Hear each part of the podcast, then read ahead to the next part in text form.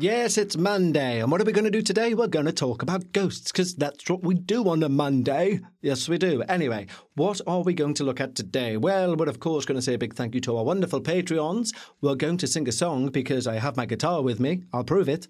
Did you hear that? Well, that's a guitar. We're then going to do a review, a paranormal review, so that you don't have to. And today's paranormal review is none other than the film Midsommar, which I watched last night. And good God, was I scared? Kinda. Was Becca scared? Yeah. And then, of course, we're going to listen to your true paranormal ghost stories. And finally, we're going to go over to Becca's Reddit corner to see what she's been up to. But more importantly than all of that, how are you guys? Yeah? Really? Good. You never. Did you? See, it's always good to stay in touch with your listeners. And that's how I do it, by pretending to talk to you, and that you talk back, and I hear. Anyway, firstly, we're going to say a wonderful big thank you to our newest Patreons. We love all of our Patreons, of course, but when you sign up to Patreon, not only do you support the show, not only do you get access to 2 extra shows each and every week. Yes, you do. One is just a ramble, where, as you can tell, I like to talk quite a lot. The other is a paranormal Patreon, where we do our very best to keep the show paranormal. That's normally Becca and I. And not only do you get all of that, but you also get the entire back catalogue of the Patreon episodes, which is about 300 hours. 300 hours? Do you know how many days that is? Days? Seriously? No, it's a lot of days. It really is. You could learn French. You might be best learning French. But you do get all that. And, of course, you get your name sung out, just like I'm going to do for these wonderful people. The guitar is well and truly out, and we have 5 wonderful new Patreons to say thank you to today. We have Laura Clifford, Goose, Jessica Chalice, Laurie Kay, and Nancy Austin. And this is for you. Laura Clifford, Jessica Chalice, Laurie Kay, hey. Goose, not to forget Nancy Austin, hey. You signed up to the Patreon, and I want to say thank you. You've signed up to that Patreon, and I want to say hey, thank you. E7. And a falsetto. Hurrah! No, thank you so much, you guys. And if you'd like to join the team over at Patreon, head over to patreon.com/we need to talk about ghosts, because we do. Right, let's have a paranormal review where I review something paranormal so that you guys don't have to review it for yourselves, which would, in itself, be insane. Okay, it's time for that paranormal review, and today we're going to review something which has been out for ages, and everyone's probably going to go, why are you reviewing that? Surely you've seen it. Well, no, I hadn't seen it up until last night, and the reason for that is it broke my 90-minute film rule, which I have, because if a film goes over 90 minutes, chances are it's not going to hold me interest. I think if you can't tell a story within 90 minutes, I don't want to know. And that's just me, you know. It's to the point where Netflix now says it recommends 90-minute films. It knows me. Technology knows me. Anyway, but we decided to give this a watch because even Becca said, I fancy that. So I was like, okay, if I'm going to give 2 hours and 25 minutes to anything, it may as well be Midsommar. And I'm glad I did because, well, can I do this without giving out spoilers? Let me see. Yes, I think I can. So basically, set the scene. There's a girl who's going through a very traumatic life, right? With her own family, a lot of trauma. I sound like Donald Trump. There's a lot of trauma. I can't do a Trump impression. But there's a lot of trauma going on in her life. Her fella kind of wants a jibber, but there's a trip that he's got planned through one of his mates to go to Sweden. And they're like, I can't jibber just yet. And you know what? I've invited her to Sweden. And all his mates are like, oh, you knob. And he's like, I know. So then they go. And the guy who's invited them is like, yeah, I'm going to do an accent here. I apologize in advance. Yeah, come to my hometown. We have a festival. It's very lovely. And we want to share it with you and show you how it works. Hurrah. And they go, yeah, let's do it. Because they're also looking for something to write their theses on. So because it's that kind of age, university age, I think. Anyway, they arrive, all lovely. It's like, yes, we all were white and we were poppies in our hair, yes. And everyone's like, amazing, yay, bonfires. And then it gets a bit dark. People start going missing, you know, this sort of thing. There's a lot of strangeness. There's a lot of very graphic violence. But not like violence as in like Jeff fights Bob, Bob stabs Jeff. As in, oh, I can't even describe it. There's a really horrific scene involving a cliff. And I don't mean Cliff Clavin from Cheers, involving an actual tall cliff. So the idea is, anyway, it's meant to be about how you perceive other, not necessarily cultures, but other, I don't know, how other people celebrate different parts of the season. So, for example, Midsommar. Are there any rituals that are done that you'd never heard of before, for example? Yes, there are. And there's also, there's a few good things within it as well. I mean, just watch it. It is well worth a watch. It's definitely 2 thumbs up to the sky. It's very fucking dark. But there's a few interesting things. Here's an interesting... is this a spoiler? Yes, it is. But there's a few interesting points where they make where you're like, that's horrific. And then someone would say, yes, but they would view what we do with our elderly as horrific. And you're like, ah, maybe they would. So, yeah, it's very good. I think it's very good. It's beautifully shot. There's quite a lot of magic mushroom intake involved in the film, which I wasn't expecting. I don't know. I mean, not that I'm anti-magic mushroom intake in films, but you know when you're like, okay, it's getting a little bit much now. That was the only sort of downside. But it plays into the film, and it's beautifully shot. Well done. You could believe it, put it that way. It made me not want to visit that part of the world. So, there you go. Tourism board for Sweden. You just lost out on a customer. But no, genuinely, do watch it. It's a very good folk horror film. And I had a moment of serendipity whilst watching it. I paused it midway through, just because it's 2.5 hours long. And checked my phone, and somebody had added me on Twitter, the UK Ghost Film Fest or something. So I thought, okay, I'll follow them back. I followed them back. And their latest tweet was about Midsommar. And I was like, no. I said to Becca, look at this. She was like, that's nothing. I was like, no, it doesn't mean that the devil.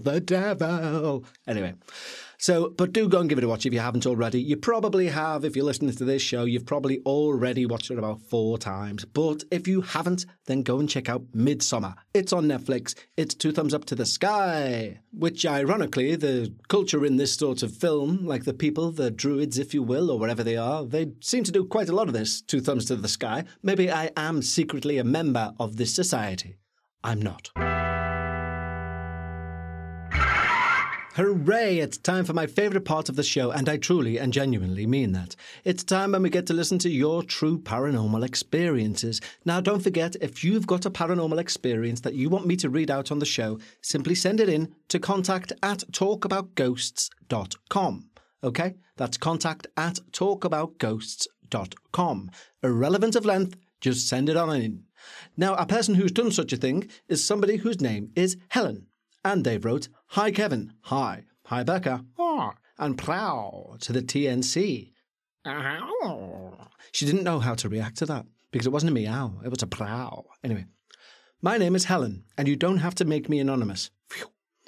I've attached a Word document of one of the many things that have happened to me when I was a teen. It's quite long, unfortunately. Don't say unfortunately, that's brilliant. But I hope it's okay. It will be. When I have time, I'll type up the weird stuff that happened to Mum in the old house we lived in until I was 10. Please do. Which was built over old coal mining pits. Christ. I might also add a few little things I've experienced over the years. I hope you do, Helen. She says, I hope you're all keeping well and that that you find this interesting. I'm sure I and our listeners will. Best wishes, Helen. And this, then, is Helen's email. When I was 10 years old, my dad got a job as a school caretaker for the Catholic primary and junior school I attended. The job came with a bungalow, which was tied accommodation on site. So we had no choice but to move in. My parents gave up their 3-bedroom council house and moved to this bungalow. The bungalow, at that time, was about 10 years old. But as the previous caretaker owned a house across the road from the school, he'd never lived in it. No one had ever lived in the bungalow, and the school and bungalow were built on wasteland that, as far as anyone knew, had never had any dwelling on it prior. It was a 3-bedroom bungalow, completely detached, within the grounds of the school. It was set back from the main road, but the school driveway was to the front of the bungalow and the playground was to the rear. The nearest neighbour's house was several metres away.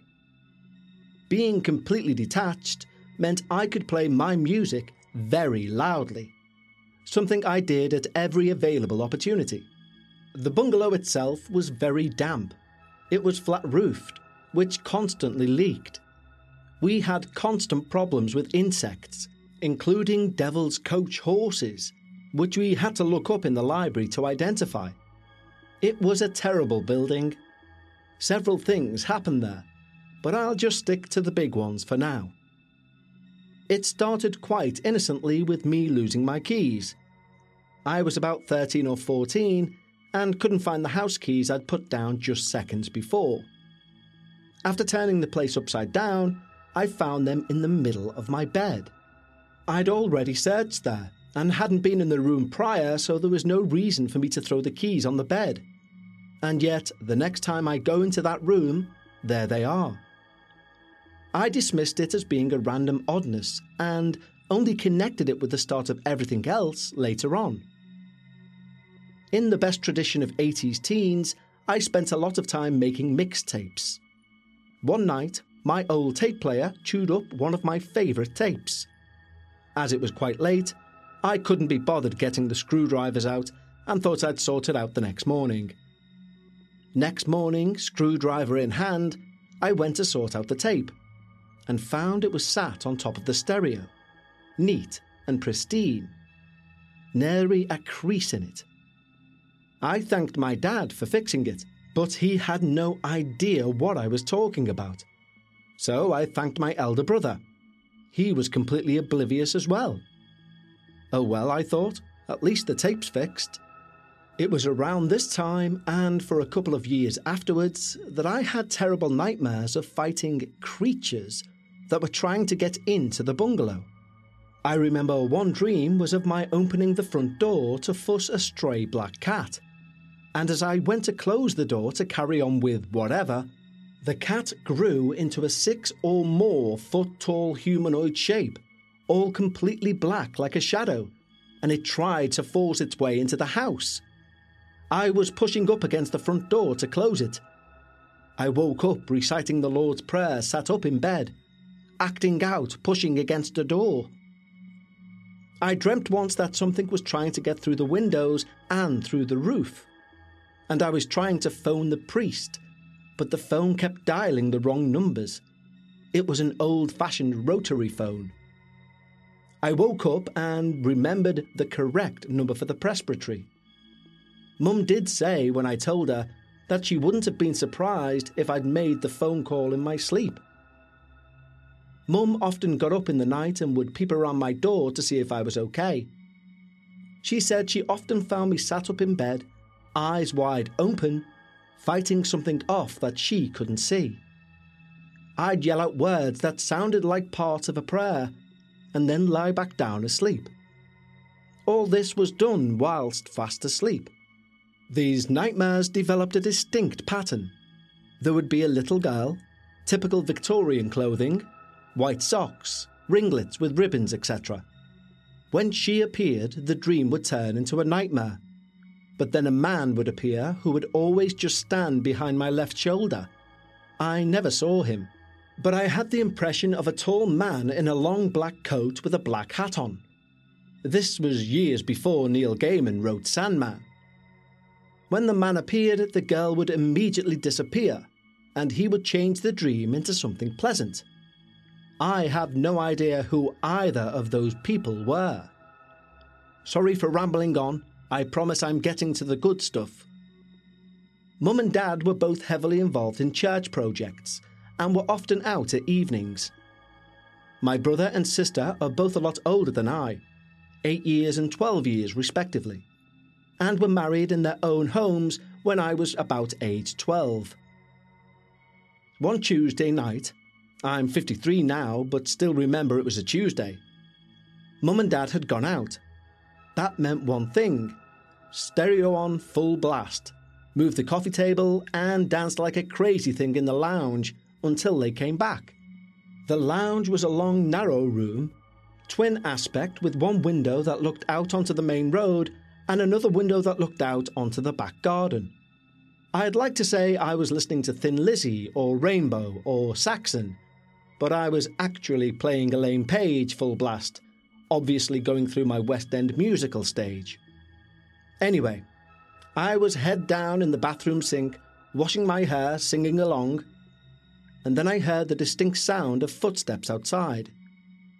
It was possible to walk around the entire exterior of the bungalow. It was paved all around. Occasionally we would get trespassers who would just run off as soon as they were challenged. Immediately thinking someone was walking around outside, I wrapped up my hair, ran into the lounge, turned off the music and went around the bungalow, looking out of every window. Nothing. I couldn't see anyone anywhere, but I could still hear the footsteps.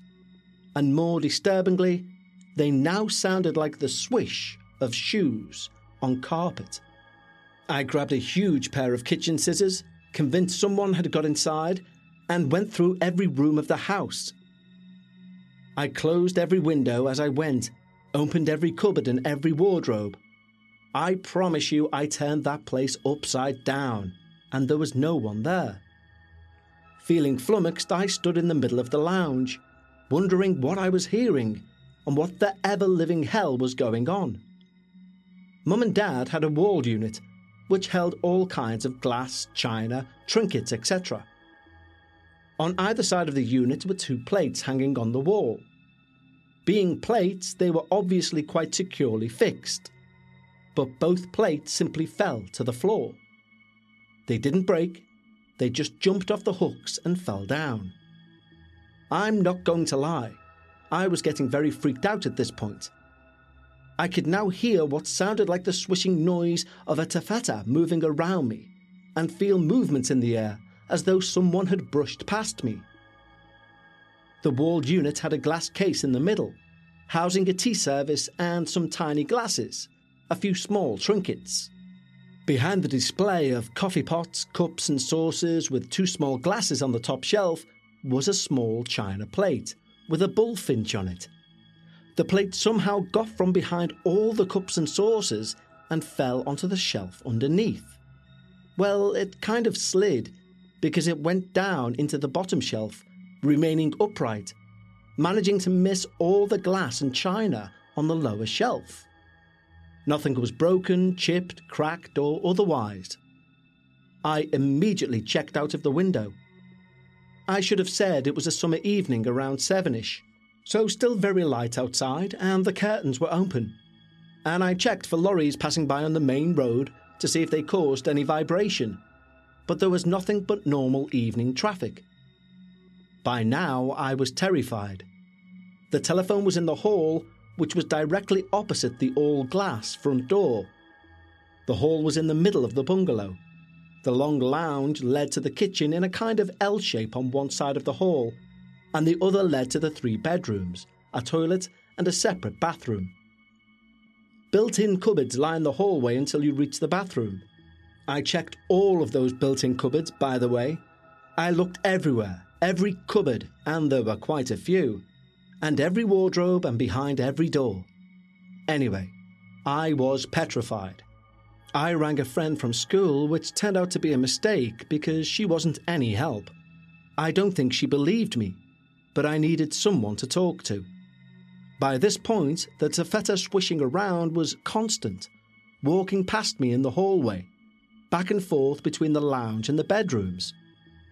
I kept on the phone while I retrieved my shoes from the lounge, which terrified me as I heard it come in. The phone cable only stretched so far, so I had to do some acrobatics to reach them. Once I had them, I took the phone to the front door, opened the door, ended the phone call, and put the phone down, then shut the door and ran to my grandparents down the road, still clutching the kitchen scissors in one hand. I got to my grandparents' flat and told them exactly what had happened, and was given strong sweet tea with a dash of whiskey. I think they got in touch with my parents, or my parents called them on their way home. I don't actually remember that part. And they came to pick me up. When we got back to the bungalow, everything was exactly as I'd left it. Plates on the floor or on the bottom shelf of the wall unit. Cupboard doors and wardrobe doors open. Telephone by the front door. My mum went round the place with holy water, and I slept with a rosary under my pillow for quite a while after that. Yes, my grandparents and my parents believed me. There was always a strong family belief in the supernatural, but that belief was that it was something best left well alone. Anyway, the next day was a school day. I would get home around 3:30 p.m, and my parents would both be at work until about 6. So I was always left to my own devices, which again would be music full blast, reading or homework. I let myself in the back door, which led to the kitchen. Went straight to the kitchen drawer, got the sharpest knife out, and went into the lounge with the newspaper. I sat on the settee and started to read the paper, all the time gripping the knife, which was actually a small Sheffield silver fruit knife with a wicked edge to it. While I was studiously reading the paper, I heard a rustling start up again, and the door from the hall to the lounge opened slowly. I still had my head down reading. I got the impression of a child peering round the doorway. Without raising my head from the paper, I said in a very firm voice, "You can sod off. I live here. You don't. So piss off." The door then closed just as slowly, and the noise died down. After that initial frenzy, whenever anything started to kick off, I simply told it to piss off. I was done being scared. I was bloody furious. The nightmares continued for years later. Weird stuff still happened now and again, but nothing as bad as that night. I hope this all wasn't too long. You may also be interested to hear what my mum experienced in the bungalow just after we moved in. I didn't find out about this until I moved out when I was 22. All I remembered was Mum and Dad moved their room around every day for the first 3 days after we moved in, putting their bed on a different wall every day. It turned out that Mum had kept waking up in the middle of the night to find an evil-looking old woman sat next to her on the bed, leaning over her, leering down at her. She would stare at it until it slowly faded away as dawn rose. They moved the bed until it stopped appearing. There was never any explanation for these occurrences. As I said, the bungalow had never been lived in before, and the land itself had never been lived on either. It had been a wasteland. Helen. Wow, Helen, what an amazing tale. Honestly, please do send in what your mother experienced, because from that little synopsis that you gave there, that sounds fucking terrifying. I demand 2 priests, and I demand they be 20 years apart in age. Thank you very much. Bye. Boo. No, that is absolutely terrifying. The idea, I mean, and also, you know, when you say no one lived in the bungalow, fair enough. No one lived on the land. We can never tell that. You know, that land's been there for millennia, literally. So who knows? Or maybe it was something that's in the house. Maybe it's a cursed object. We just don't know. But thank you so much, Helen, and please do continue to send in your mother's experiences. If you've got a tale that you want us to tell, send it in to contact@talkaboutghosts.com, and we will read it out, for that's how the show works. Now, are we all ready to go to the dark and dingy basement where Becca resides? I think we are. Ladies and gentlemen, now it is time for Paranormal Reddit Corner with Becca. Okay, so it's that time in proceedings where we head into the dark and dingy and beautiful and lovely and bright corner, which is owned by none other than Becca. Hello, Becca. Welcome. Oh, sultry. How are you? Yeah, I'm okay. How are you? I'm okay. We're both exceptionally busy, aren't we? Yeah. And it's Stuff going on, both against a time limit today, and the neighbour's cat decided that she wanted to take up 15 minutes of that time by meowing to go out. She did want to go, and because we're both so soft, it was like, she's Minard, what does she want? What does she want? Quick, take her out if that's what she wants. Yeah. So we're now 15 minutes behind schedule, thanks to a cat who wanted to literally just lay in the back and nibble on some grass.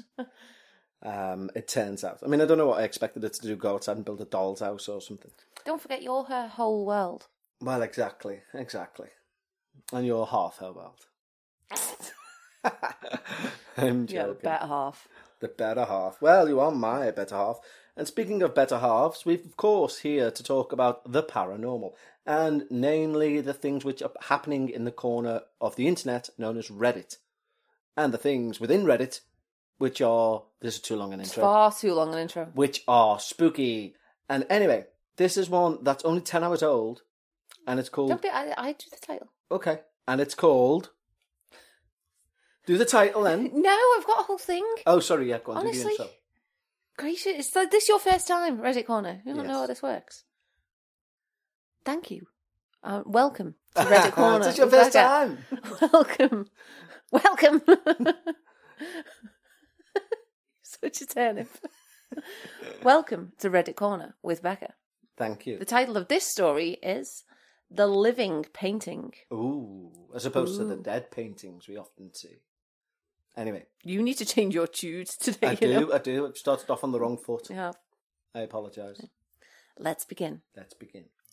Growing up, we had a pastoral painting displayed in the living room, in which a shepherd was shown leading his flock through a pasture land. It was a rather generic artwork, but my father liked it, as it had been a birthday gift from his ex-wife.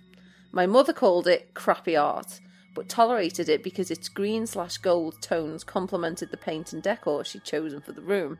There's a lot to unpack there, really. Immediately. Paragraph one. Straight off the bat, there we go. Jesus, what? Tell us your family history without telling us about your family history. Yeah. There were three notable things about this painting that I began to notice early in childhood. One, the shepherd was badly drawn, mostly just a caped figure with no real features. Two, he was leading his sheep in a circle rather than through or away from the pasture. In brackets, why would you do that?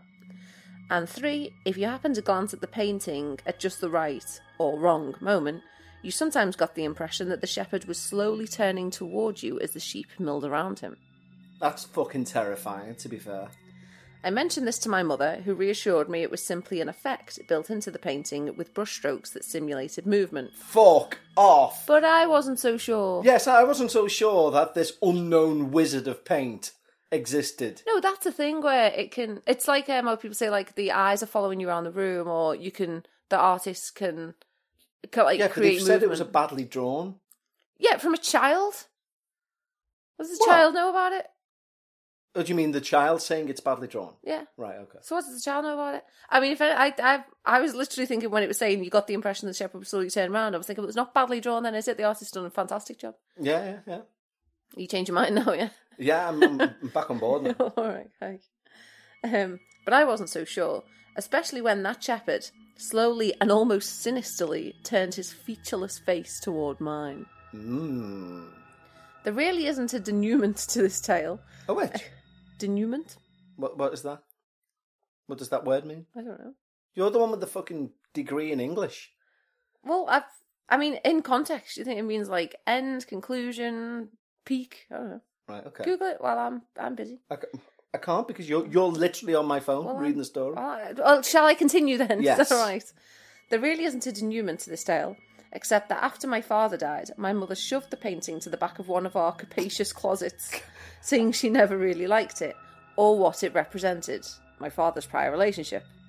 But later in life, she admitted that the painting gave her the creeps too, especially when the shepherd was seemingly turned the painted patch of his face in her direction, ever so slowly. I like the idea of haunted paintings and such. And it does sound like a very sinister sort of painting with, the sheep being guided in a circle for no particular reason. Unless there is a reason, maybe shepherds do put them in a circle before they then send them off in a line. I mean, I can only imagine that it's not that easy to get them in a straight line. Maybe they were just, like, running around the shop and he's trying to, like, just guide them in whichever way he can. Well, doesn't every shepherd have a sheep dog? That does all that come by, sort of stuff. I don't think every shepherd has a sheepdog. Not every shepherd has a sheepdog. But every sheepdog has a shepherd. Yeah, there you go. No, because some sheepdogs have farmers. Well, anyway.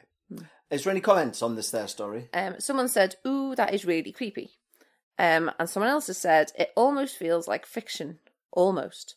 Except a former friend of mine also had a living painting problem when he was a kid. The figure's expressions would seem to shift or change sometimes. And his dad swears one night he stumbled and his hand entered the painting for a moment. I think it's dad, if he stumbled. You know, what caused the stumble? What caused the stumble, yeah. I think, and his dad, who used to like the odd mushroom or three, ended up in the living painting.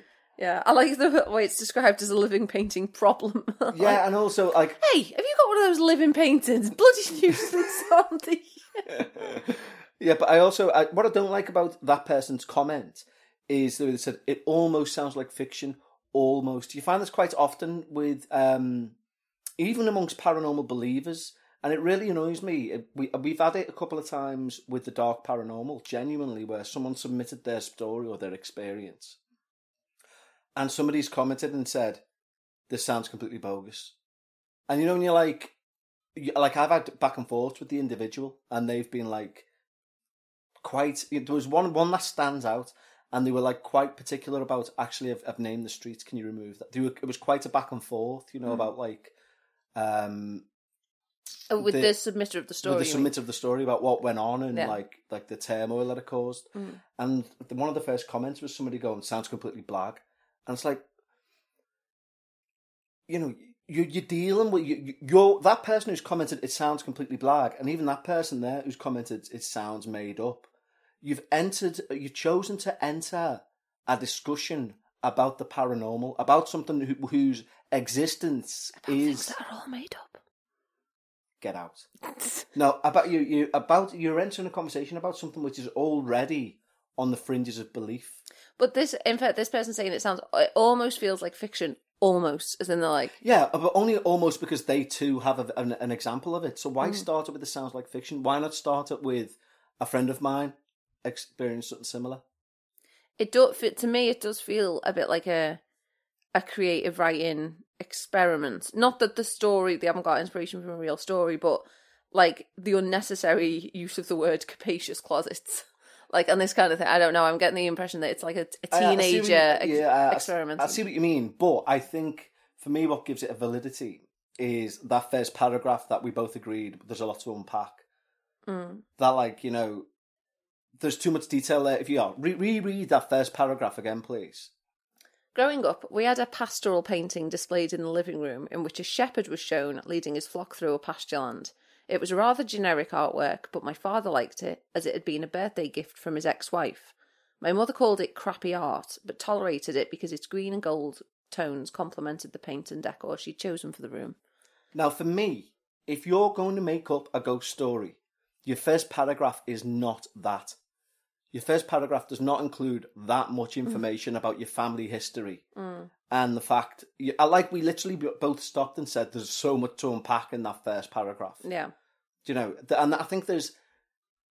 It's become quite easy, I think, from my perspective, to spot a blag tale compared to a genuine experience. Even if you do say so. No, I genuinely think that, like, you know, fucking 7 years of receiving listeners' stories has given me a certain fine-tunement, if you like, to what's blag and what's not. Like, genuinely, a blag story would have been the length of that just on the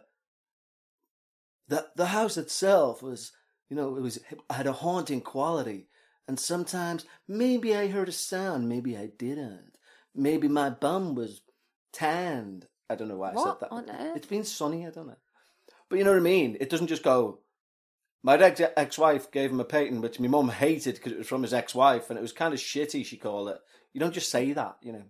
Mm. You had some sort of flow to it, or you feel like you had a flow to it. Also, my father liked it as it had been a birthday gift from his ex-wife. Now that's the as there is the problem. If it was just it happened to have been a birthday gift, but he really liked it and that's why it stayed up, then that's reasonable. Whereas if he's not that bothered about the fact itself, but it represents a gift from his ex-wife, then that's a bit of a problem for his new wife. Yeah, imagine if in this house that like we've got now, if I went, No, put my favourite painting up. Why is it your favourite painting? Because my ex-girlfriend got me. Yeah. That's why, not what it is. It's... Not bothered about the subject matter, but, you know, she it was from her. But I love her. Put her up. Fucking hell. It's my house too. Exactly, yeah. Yeah. Mm, so yeah. There you go. So what maketh thee of that? You did say it was like, you felt like it was a, what did you call it? Creative writing. Creative writing exercise. Yeah, I feel like it's definitely written by a teen, I would suggest. Yeah, who's trying to appear a little bit more, maybe. I don't know. I mean, the thing about that, it surprised me that you said that about the movement of the art, because that is like, you know, well known in the art circles. Oh, isn't it? No, like the idea that an artist can give the impression of movements and like the things, you know. Yeah, that's... the kitten's doing her usual because she knows we're recording. The idea, yeah, but I get the idea that art can be done in a way that gives the impression of movement. Mm. But for this clearly amateur painting to give off such vibes seems a bit unrealistic. Mm. Unless that's like, I don't know the art world, unless that's one of the very first things you learn when learning how to paint is the style of painting in, to make it look like it's moving. I don't think it's one of the first things you learn, but it's definitely a thing that you learn. Because also, interestingly, so they've said the shepherd was badly drawn, right? And but that's the badly drawn boy. Yeah, that's badly drawn shepherd. Yeah. But that's the child's opinion, so you kind of can't really, you know, take that. And it's also subjective. But they've said mostly just a caped figure with no real features. But maybe that is how it gives the impression of movement that later, like, oh, he's turning to face me. How was he turning to face you with no features? You know, maybe that's the whole thing. Like, did you then see some features? It's the fact that it's kind of so vague leaves it so open to your interpretation. And then at one point it looks to you like he's facing away. And another point it looks to you like he's facing at you because of the lack of clarity with the features. Yeah. Interestingly, it was only through conversation that this came about, but your stepfather knows obviously that I'm into ghosts and the paranormal and the occult and stuff, doesn't he? And all that carry on. And speaking of paintings and the like, he actually owns a very occultish painting. It turns out, yeah, there's a very famous bird, because he's really into birds, isn't he? Mm. Like he's like a proper bird maniac. Well, that sounds wrong, but anyway. There's a painting where the guy who was painting it, I can't remember his name, he was painting the eye of this particular bird.